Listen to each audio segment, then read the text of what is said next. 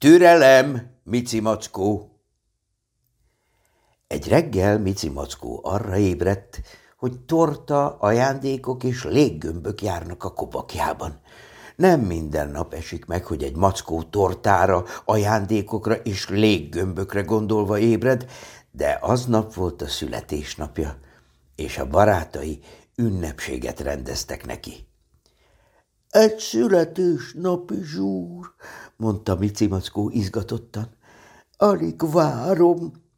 A papucsába bújt, és az órájához csoszogott. Kezdődik már a születésnapi zsúrom?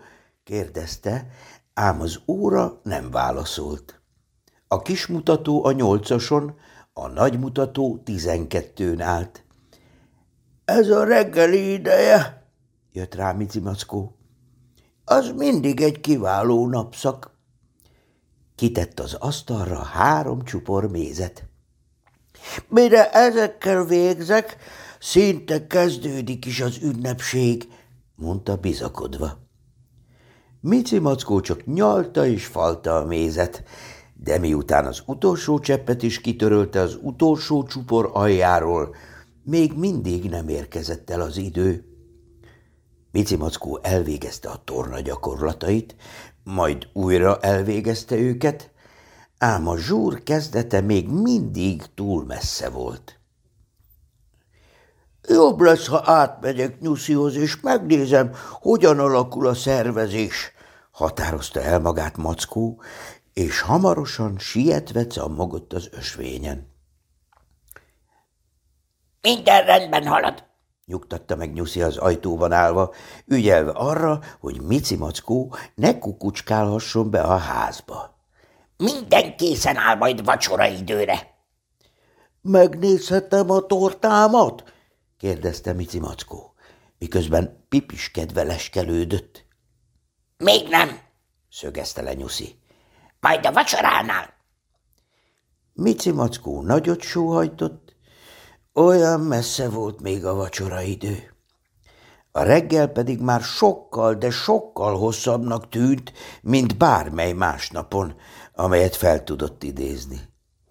Leült a kedvenc sziklájára a folyóparton, és az előtte hömpölygő habzó vizet szemlélte. Bizonyára a víz is egy születésnapi zsúrra siet, sóhajtotta. Ezután arra gondolt, hogy a jó társaság talán megkönnyíteni a várakozást. Bekopogott malackához.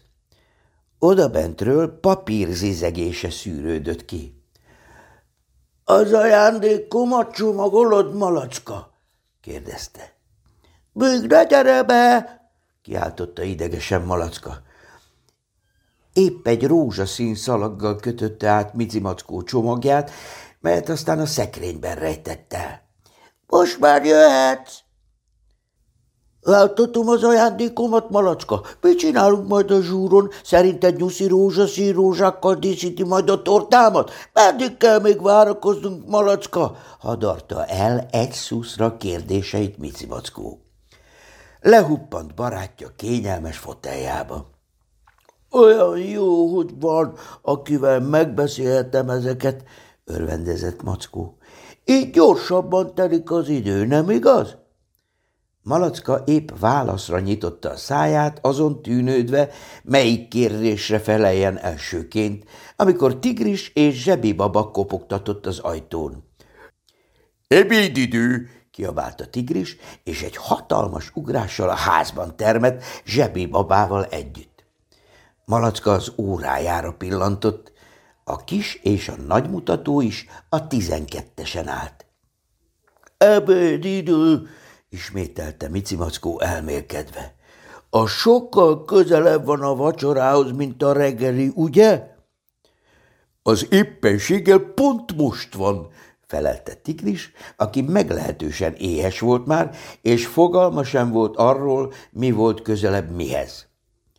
Az ebédidő az egyik kedvenc napszakom, szögezte le Mackó, és segített megteríteni az asztalt.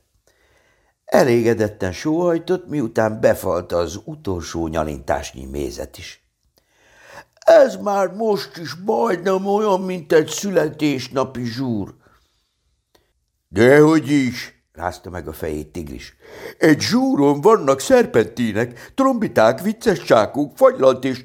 Mici Mackó a szerpentínre, trombitákra, vicces csákokra és fagylaltra, jó sok mézzel, és tortára és ajándékokra és léggömbökre gondolt. Ugye már majdnem itt az ünnepség ideje? kérdezte reménykedve. Remélem még nem, kiáltotta Malacka. Megígértem ugyanis Gyuszinak, hogy segítek neki díszíteni. Én is, csatlakozott Tigris. Én is, én is, lelkendezett zsebibaba. A három barát Nyuszihoz sietett. Mici Mackó eközben úgy döntött, elmossa Malacka piszkos edényeit. Mire ezzel végzek, kezdődik is a zsúr, biztatta magát. Az utoljára elmosott tányérról is letörölte az utolsó vízcseppet, de a szülinapi zsúr csak nem akart még elkezdődni. Olyan nehéz a várakozás, sohajtotta Mici Mackó. Talán megkérdezhetném Robert Gidától, hogy mit tud erről. Miért kell ilyen sokat várni egy zsúr kezdetéig? kérdezte Mackó Robert Gida küszöbén állva. Csak úgy tűnik, hogy sokat kell várni, Mackó, felelte Robert Gida. Miközben várakozol valamire, a legjobb, ha olyasmit csinálsz, amit nagyon szeretsz.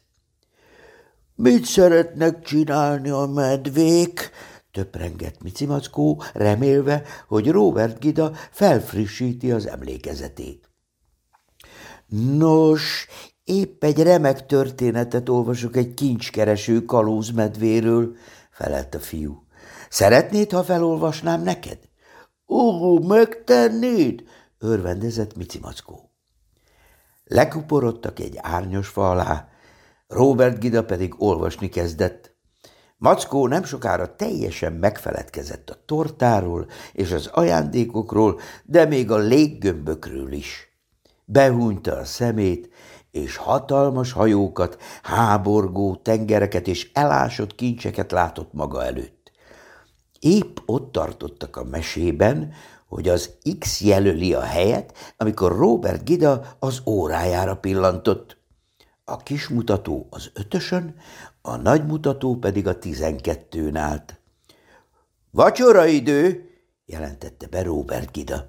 – Úgy érted, már is kezdődik a zsúrom! – kiáltott fel Mici Mackó. Robert Gida előásta Mackó ajándékát a rejtek helyéről, és útnak indult Nyuszihoz. – Gyere, Mackó! – rikkantotta torta, ajándék és lufik, kezdődik, kezdődik, kezdődik, kezdődik, kezdődik, dalolta Mici Mackó, miközben a fiú mellett szögdelt. Mici Mackó ért elsőként a házhoz, mire Nyuszi hirtelen kitárta az ajtót. – Boldog születésnapot! – kiáltotta.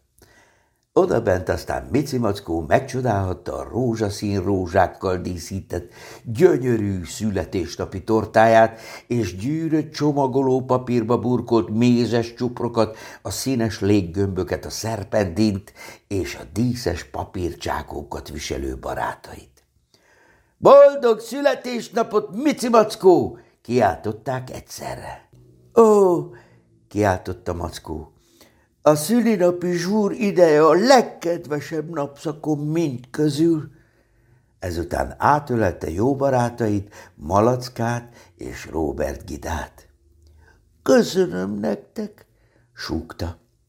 A várakozás is pompásan telt,